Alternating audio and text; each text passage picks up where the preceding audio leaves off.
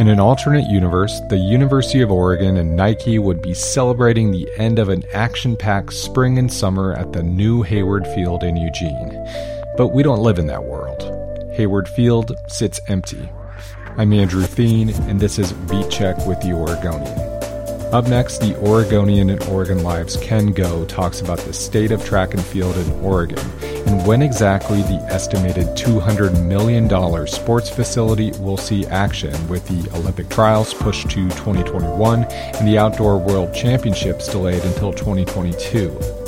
Goe has worked at the paper for 43 years as a sports reporter. We talked about his first and favorite memories at the old Hayward Field, the controversies surrounding its destruction and replacement, the tough financial realities facing track nationally, and the uncertainty surrounding all these marquee events.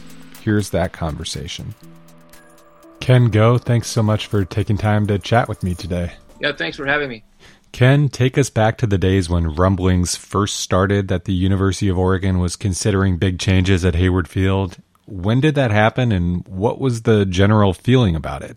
Well, actually, it all started with a decision to bid for the World Outdoor Championships because the old Hayward Field did not meet the minimum standards for hosting that meet. They didn't have a big enough stadium. They didn't have the infrastructure to support um, all the media demands uh, the understanding was if, if the bid was successful, they would have to do something about the stadium. They first bid for the 2019 World Outdoor Championships. They did not get that bid. Uh, Doha, Qatar did. But when they landed them originally for 2021, uh, that was with the understanding that the stadium would be improved and enlarged. Hayward Field is obviously it's known and Eugene is Tracktown USA, but what is Hayward's place in the track and field world globally? Is it recognized as a legendary place around the world? Yes, it's. I would say um, the old Hayward Field, the original one, was sort of regarded the way uh, Wrigley Field would be for, or Fenway Park for baseball. It was quaint, uh, antiquated, but magical, and in large part because of the University of Oregon's success as a collegiate track program and and people who competed there. Uh, Steve Prefontaine, Ashton Eaton, Galen Rupp. Um, I could go on and on and on. Great uh, athletes, not only here in Oregon, not only collegiately, but internationally. And uh, in recent years, it's hosted the Prefontaine Classic, which is belongs to the Diamond League. It's an elite series of meets for Olympic level athletes, and it's easily the uh, as if you look just at performances, it's the best meet held annually in the Americas and one of the best in the world. So, and, and because it's always at Hayward Field, Hayward Field has this cachet internationally. So Ken, uh, the old Hayward Field is no more. It's it's gone. Um, what does the new Hayward Field look like? Is it you know we're talking here in mid June? Is it is it finished? And have you seen it? And describe what it looks like. I've not seen the inside of it since uh, last fall. The old Hayward Field was completely leveled and what's risen in its place is sort of space age. It it's very jarring when you see it on the edge of the University of Oregon campus because it it doesn't really blend in with the surroundings. It, it really stands out, which I think is what um, the people that designed the stadium wanted. They wanted something that would be dramatic and and breathtaking. And from the outside, it certainly appears that way. And you can see webcam videos of the inside, and it um, it looks very dramatic. I, there's going to be nothing like it in the Americas, uh, and few like it in the world for a track only stadium.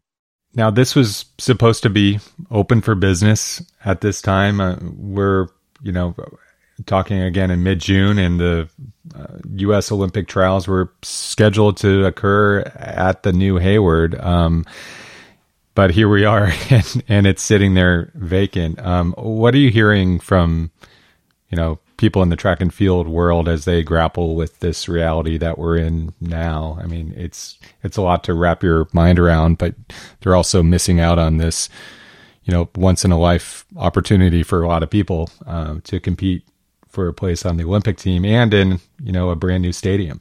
Those are good questions, and uh, there's a lot to tackle there. Um, the stadium was originally supposed to open with the Pac-12 championships in May. Um, I think that was an ambitious uh, schedule. I'm not sure the stadium would have been ready. A lot of people insist it would. Others say it wouldn't. It, it, would have been very close to having it finished. Uh, and then uh, when that couldn't happen, then the, the Prefontaine Classic uh, at the very end of May was was supposed to be the opening meet. But by the time it we got around to considering that, uh, it was clear that the pandemic was going to keep the stadium from being used at all um, mm. until the next fall at the earliest. Obviously, yeah, a lot of disappointed athletes and, and fans of the sport um, would have loved to to have seen the Olympic trials take place in that stadium. The pandemic sort of has changed life for everybody in all ways. Um, this is just another way. And I think most athletes, though disappointed, sort of understand that um, that, that couldn't happen. Um, just the, the risk of spreading the virus is too great. So I think they have accepted the decision to, to postpone both the Olympics and the Olympic trials for a year. Um, obviously, it's going to have an impact on athletes who have spent essentially four years training for that moment and then had to shut down their training and are going to have to restart it here soon to be back ready in Olympic shape in 2021. So, yeah, disappointment uh, tinged with sort of resignation. I mean, what else can they do? Right, and when you're a, a finely tuned athlete, especially in in these sports where you have to peak at the right moment, um, you can't just turn it on and off. Right, there's a lot of planning and forethought that goes into it. Yeah, absolutely. I mean, it's like I say that these athletes train on a four year cycle, so after the last Olympics, uh, they immediately begin training for this one. And it's funny that uh, U.S. Olympic marathon trials were one of the last uh, major events uh, that were, were able to be held. They were in Atlanta. Mm. Well, several local athletes, uh, Galen Rupp, uh, Sally Kipyego. Sally Kipyego is a Kenyan native, but is a U.S. citizen who lives in Eugene generally and trains with the Eugene-based club called Oregon Track Club Elite. both made the Olympic marathon team and now they have to shut it down. Um, uh, I think uh, USATF, uh, ruling body for U.S. track and field, has mm-hmm. has indicated that they'll be allowed to keep their spots. But yeah, it's going to be different. And, and had they um, had to requalify in 2021, who knows what would have happened? I mean, they're running on a very difficult course on a difficult day, and and um, that certainly factored into the outcome. And, and, on a different day, we might have had a different outcome. Uh, Ken, r- remind us how how many seats does did the old Hayward have roughly? Um, I think at one point you went through and, and counted them all up, right? I did a story on that. Yeah. Um, and then what was what is the new field uh, projected to have? The amount of seats in the old Hayward field has long been an issue of contention. The University of Oregon insisted right up to the end that there were 10,500 seats there. Um, we went through and counted them one day, uh, myself and a a track fan who lives in Eugene and mm. and came up with just slightly over eight thousand, which calls into question all of the the crowd figures that have been uh, reported for years of uh, events there uh, that just wouldn't have been possible considering how many seats are actually there. Um, uh, the new stadium is going to have uh, approximately 14,000 uh, permanent seats, um, and they will add seats for the World Championships um, and po- probably for the Olympic trials as well uh, to in- increase capacity. The minimum capacity for uh, World Outdoor Championships is 30,000. I think they're going to bend that a little bit for Hayward Field because I don't think even with temporary seating will I be able to get up to 30,000 seats. What, um, you know, with that level of permanent seats in the stadium, it seems like it's going to change the feel there yeah, people have brought up all along with with the size of the permanent uh, configuration. Um, there just aren't that many meets that draw that many people uh, in the regular season. University of Oregon meets in recent years have drawn somewhere between three and six thousand people, and and that's using their crowd figures, which, as I said before, you can call into question because their report of the stadiums, you know, what, what they were saying was the official stadium size was inaccurate. Mm so yeah, what's that going to do to an ambiance of a, a Pepsi uh, Team Invitational, which is a, a, three or four team meet uh, held annually at Hayward Field? Um, uh, when it drew what was announced as 5,000, uh, even if there are actually 5,000 people there, it's not going to look like a big crowd in a 14,000 seat stadium. Now, uh, the university contends they can block off part of it and, and say uh, Matthew Knight Arena in Eugene does, or or the the Moda Center does for events that aren't going to be full, uh, right. and still make the facility look full. So I mean that's a possibility. it's going to be big and grand for for an, uh, a regular season meet at uh, that the University of Oregon would have. So this uh, obviously is not just a facility that's important to Eugene or to track and field fans or athletes around the world. It's also important and has been treated as such for the state. How much money uh, did the state funnel to make the worlds happen? You know? I know that there was discussion right before the pandemic hit about increasing the transient lodging tax potentially to to benefit uh, the world championships.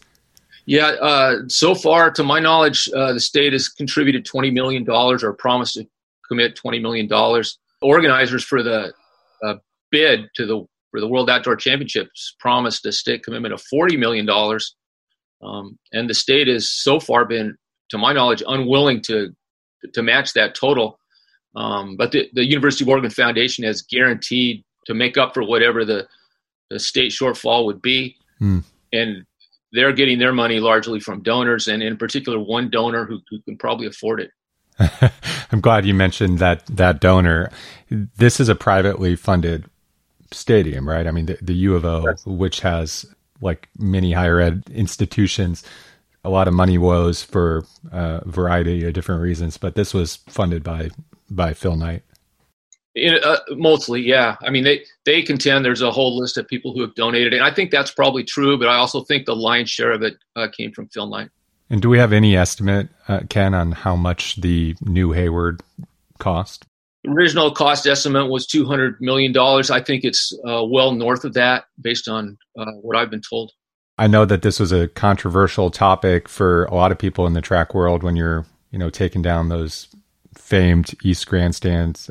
What do people think of, of the remodel? Do you have any sense of whether people are excited about it or there's kind of some mixed emotions? Yeah, I think it depends on who you talk to. Uh, I think that there's a whole range of opinions about it. Yeah, it was very contentious uh, the way they tore down the old stadium. Tinker Hatfield, who's a, a famed uh, Nike designer, he's mm-hmm. Uh, very famous for his shoe designs, but he's also an architect. Had come up with a prototype um, for the uh, redesigned Hayward Field that incorporated the the feel of the old one into it. And a lot of people uh, like that design. I think that there was an understanding on almost everyone's part that there were going to have to be changes uh, to the Hayward Field, just you know for basic reasons like the the size of the seats and the uh, it, it, didn't conform to the Americans with Disability Act. Right. Um, a lot of track fans are older. The, I don't know if, how many of your listeners will have been there, but uh, some of the stairways are steep and people did fall, and it there was it was a liability concern. So there were going to have to be changes. I think most people understood that, but I think a lot of the traditionalists wanted to retain the feel of the stadium, and in particular the look of the East Grandstand, which was uh, iconic and, and, very old.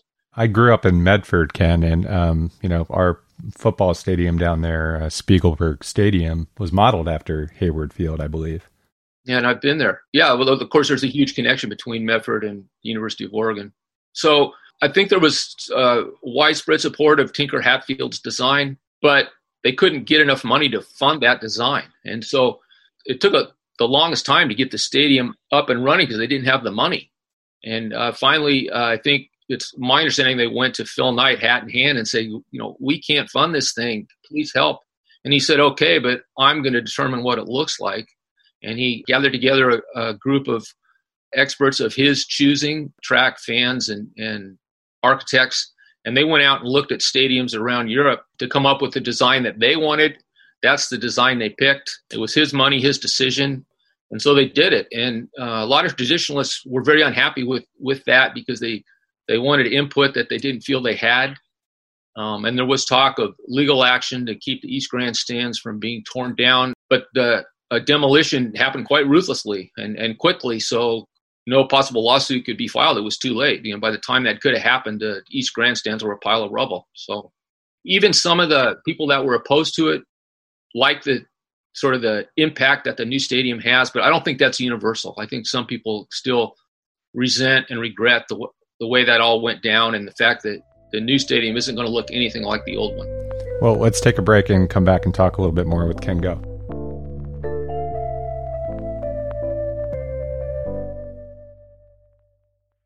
Let's talk about former Oregon track and field coach Vin Lananna. He was a driving force behind bringing the Olympic trials to Eugene, the World Championships to Eugene, and ultimately, you know, the new Hayward Field to Eugene. And in a bit of an ironic twist, he's not here to see this event unfold.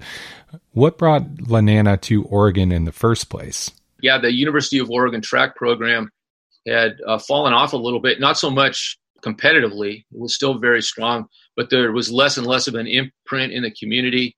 Um, the coach at the time, but before Vin, Martin Smith, uh, technically a very good coach, but a polarizing figure, didn't really have a lot of interest in staging meets at Hayward Field. And so uh, the, the imprint of the sport in Eugene even had fallen off, and that alarmed people. And some of the people it alarmed were the movers and shakers at Nike. Martin uh, was sort of encouraged to leave, and they went out and looked for a guy that was not only a good coach but a, a promoter, and that's that's Vin He's he dreams big, and he puts those dreams into action, which he did. You know, once he came with Nike's help, they got the 2008 Olympic trials, and has have had all the Olympic trials since.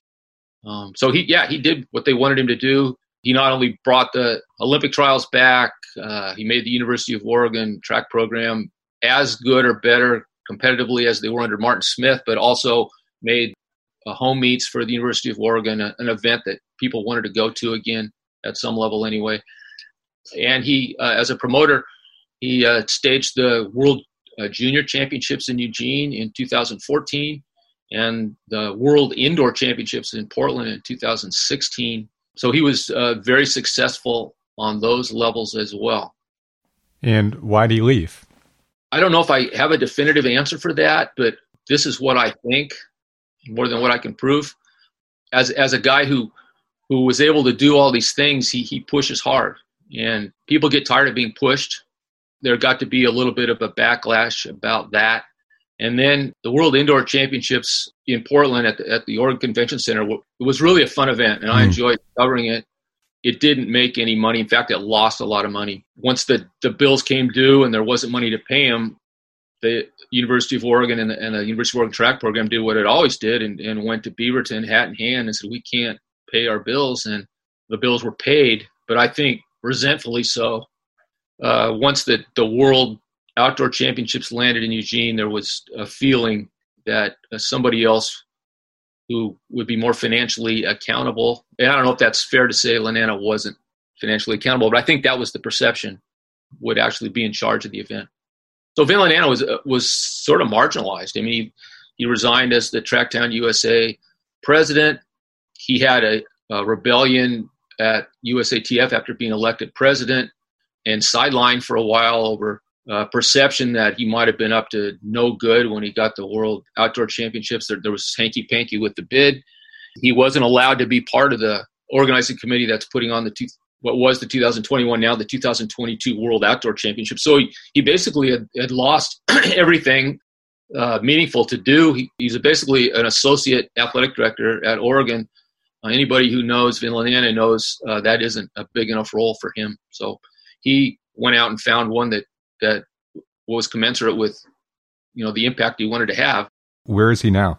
Vin is now the, the head cross country and track coach at the University of Virginia and also the president of uh, Tracktown USA, that, which is a volunteer position and more of a, it's less of an administrative figure at that level and sort of more of a spiritual head of the organization. So there, this famous stadium, um, a lot of people might not know the story of Bill Hayward. Uh, can you tell folks about Bill Hayward a little bit? Well, he was the coach that originally got the tradition of Oregon track started. A uh, very long time, famous uh, track coach, uh, coached Bill Bowerman. When Bill Bowerman took over at Oregon, he was continuing a tradition started by uh, by Bill Hayward. For a long time, it went from Bill Hayward to Bill Bowerman to Bill Dellinger. and, it's sort of an unbroken chain there. Ken, what's your first memory of the old Hayward Field? I uh, first covered state high school meets there in the 1970s, so that that basically is my first memory. Uh, uh, I used to love that event uh, when I was a high school sports writer. It was sort of the culmination of the year. You you'd been tracking these athletes all year uh, through their times, and it was fun to see them all in one place and sort of duking it out for for who was best. So um, it was an event I always look forward to. You know, I think my first uh, memory of Hayward was watching uh, Marla Runyon run a, a 10K there when when I was in college. Um, the um, you know she's famous, uh, legally blind um, super, superstar, really long distance runner. Uh, I remember sitting in those stands, taking that in, and back in the day, that was pretty special. Yeah, Marla Runyon was an exceptional athlete. She originally uh, was a heptathlete. Uh, and then her side issues caused her to have to stop that, and and she just switched to be to becoming a, a distance runner. Which you know, if you follow the sport, is like uh, somebody who was uh, running back suddenly uh, unable to be a running back anymore and deciding to to remake himself into an offensive lineman. And it's that kind of shift in the skills that you need to do to be successful. And and she was very good at it, as you point out. She was a world class uh, distance runner and Olympian.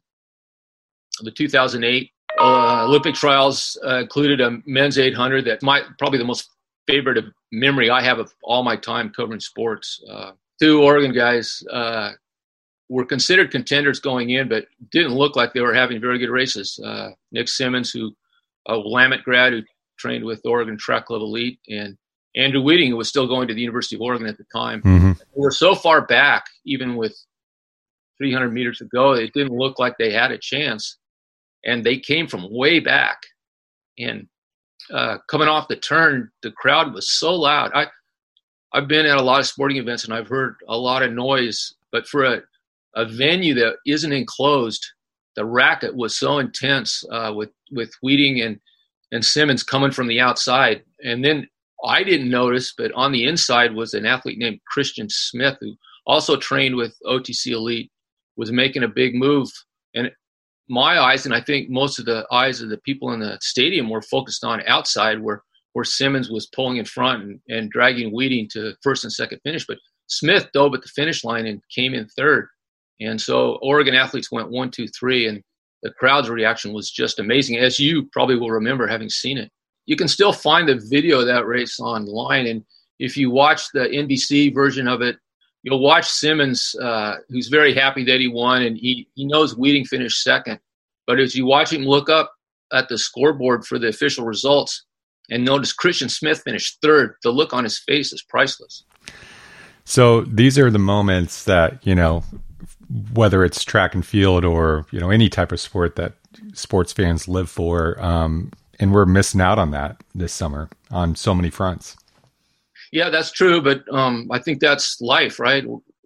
People in all walks of life are missing out on all kinds of things, and that's that's what's happened with this pandemic, and it's it's tragic on so many levels. But yeah, if you're a sports fan, if you're in particular a track fan, it's really hard not to have the Olympic trials. This field is is going to be um, special whenever it's open for any number of reasons. But um, is track and field a, a moneymaker at the University of Oregon? No, big loser. Um, I don't know of any college track program that makes money, which is sort of put the sport in a little bit of uh, crosshairs at the moment because it, when we talk about the pandemic playing havoc with the sports world, uh, most collegiate athletic programs make most of their money through the college football season. College football uh, supports track and field and all other Olympic sports at most other schools. The revenue from the college football season, and it's pretty clear now that um, the revenue isn't going to be what it normally is. Even if the college football season's played, uh, the question of how many fans they're going to allow in the stadiums, if they're going to allow fans at all, uh, which it's, uh, restricts that revenue stream that colleges are relying on uh, to support their athletic programs. So if you don't have the money, then then you're sort of stuck as to to what you can do. Uh, a few colleges have responded by dropping men's track and field. Men's track and field's a little more endangered than women's track and field because of Title IX, the, the which is the federal law that mandates uh, equal access to education for both men and women. Right.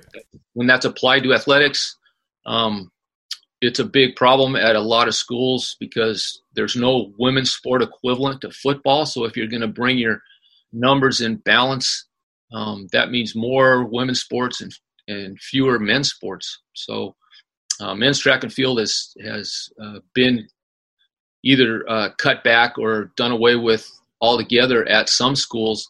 And I would think if there's no college football season, or if it's a severely restricted college football season, that could happen at other schools as well. Um, and so I guess obviously U of O has these. Uh, it's got this new Hayward. It's got Matthew Knight Arena, which is a um, you know top top of the line uh, facility as well, and then Autzen Stadium, which has been renovated. Um, you know, I guess almost 20 years ago at this point, but kind of funds funds everything. It's a kind of a it's a perilous, potentially perilous financial situation.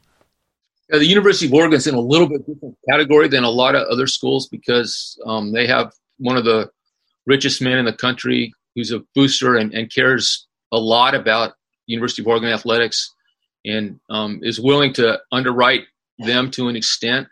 Now he is 83 years old, and I hope he lives for a long time. But at some point, he's not going to be alive, and it'll be interesting to see what happens then because he has quite generously built and donated a lot of really top-notch facilities to the University of Oregon. But those facilities also require a lot of money to maintain. So um, at some point, that bill's going to come due. So, spinning it forward, Ken, what do we know in terms of um, short term? Is the pre classic going going to happen in October? Do we know? Well, they have a date.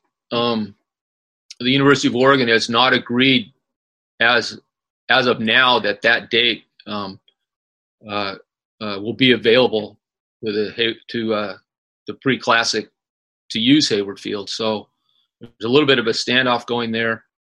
Whatever happens, the pre classic isn't going to be the pre classic that we've known over the years. I, I think it, it's hard for me to believe there's going to be the kind of international travel that that's going to be necessary to bring the top athletes from the world into Eugene, Oregon, which is what's really distinguished the pre-classic over the years. You got you know fields often that are better than a, Olympic final fields uh, for that meet, um, but I just don't think that's going to happen. So even if if the pre-classic does take place, I think it's going to be more of a regional meet. That's it still could be a very good meet. Like, I say, I got three of the best distance training groups in the United States are, are here, and uh, right. uh, you could certainly put together a great distance field just with athletes from Oregon. But um, it's it's not going to be what it was, even if it's held. I think it, the jury's out as to whether it'll be held. What about you know the Olympic trials and and the World Championships? Do we know the future status of those uh, marquee events? Well, yeah, I mean that's a very good question, and I don't think we do know. Uh, just uh, and that's going to hinge a lot on what happens with uh, coronavirus pandemic. Um, I think that there's going to have to be, at the very least, a successful treatment for it. But the the best scenario would be that there's a vaccine that's been produced and is widely available that can protect both athletes and spectators at the uh, Olympic trials and at the Olympics. I mean, the Olympics is where it all starts, right? If, right. If Japan can't hold the Olympics, then there's no need for an Olympic trials. So those are things that that really have to be answered. And, and the Olympics is a tougher nut to crack because it's you're bringing people from all over the world into one place, and you just have to have one group of people from one country where there's an outbreak, and you risk infecting everybody who goes from all over the world. So I think that's why, uh, at the very least, there has to be a successful treatment, and and the the best case scenario is that there's a vaccine that that everybody who's going, uh, whether they're a spectator or athlete, would have access to. Ken, you know, meanwhile, I guess uh, you've got this Tracktown USA with with this brand new facility and kind of sitting there. I guess uh, will Tracktown USA continue after this? Do we do we know? Uh, well, um, there's some hope uh, that uh, the NCAA championships will make Hayward Field its permanent site, sort of like in college baseball. Omaha is the permanent site for the College World Series, and for college softball, uh, Oklahoma City is a permanent site. Like I say, it's it's going to be the best facility in the Americas, one of the best in the world. So you could certainly make a case why track and field should hold its Division One outdoor championships in Eugene at the new Hayward Field. Um, not everybody's on board with that. Eugene is in a corner of the country; it's hard to get to.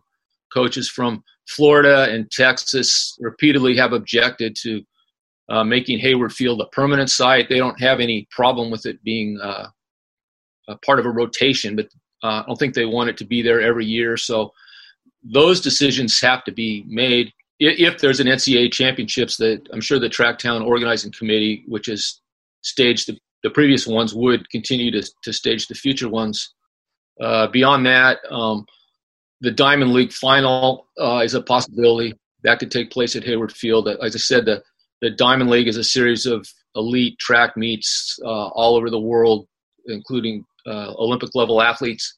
The pre classic is part of the Diamond League, uh, but there's also a Diamond League final. Uh, certainly, um, uh, there's the possibility that that could, at least on occasion, be sited at Hayward Field. And if that happened, I'm sure the uh, Tracktown USA would would be doing a lot of the logistical work for it. Yeah, I guess I was I was asking more spiritually too. I mean, if and when we emerge from this, I guess the big unanswered question, right, is you know, will the Hayward magic return or does it still exist? No, that's a really good question. And um, again, it's, it's a big question because um, I think a lot of it sort of is about what's the future of the sport in the United States. In the 1950s, uh, it was a big spectator sport. It was one of the biggest spectator sports we had. Um, that is not true now. Uh, it's a niche sport. Um, outside of Eugene, Oregon, um, most people don't pay much attention to track and field outside of the Olympics. Uh, the question is, uh, you know, is, is there going to be enough support and funding for the sport uh, to continue at all? Um, and that's a big question. Like we talked about uh, collegiate programs um, possibly uh, facing an uncertain future given the, the financial situations at, at colleges. The, the collegiate sports system is, is uh, basically what fuels the U.S. Olympic movement. Many uh, of the most popular Olympic sports, those are athletes that were nurtured and trained in the collegiate system, and mm. track and field in particular. If if that lessens, if, if there's a smaller footprint for Olympic sports at the collegiate level, then I think that's not good for track and field. It's a question of whether there's going to be uh, enough interest or funding for, for anyone else at the club level to try to, to take up that developmental process? Yeah, I don't know. That's it's a huge question. Um, the sport has struggled just having uh, meets of any size. There, there's a handful of, of big meets now. Uh, the Penn relays, uh, the Drake relays, um, and the pre-classic. But outside of that, it, it's hard to, to think of a, a big track meet. And you, you plop down in middle America, and, and most people don't know who Ashton Eaton was. And at the time, he he set the world record in the decathlon. And even when he was doing that, he wasn't a household name. So, yeah, th- those are big questions. And, and in Eugene, where, which is Tracktown USA, and where there is a big following for the sport, um, there's not a lot of young people in that following. In recent years, very few college students attend those meets. They're, you look out in the, the stadium, and a lot of the faces are 50 plus. And, and when those people start to leave the stage, is there going to be an audience for it at all? I mean, that's a really big question, and I don't know that I have an answer for it. We've got so many big questions facing uh, our world right now, and and this is certainly one of them. And thank you so much for sharing your expertise and uh, insights uh, from covering this stuff for decades. Appreciate it. Yeah, thanks for having me. Thanks for listening to Beat Check with the Oregonian. Check out the latest photos of the new Hayward Field. I shared a link in the episode notes. If you like the show, tell a friend and leave us a rating and review in iTunes. Until next time.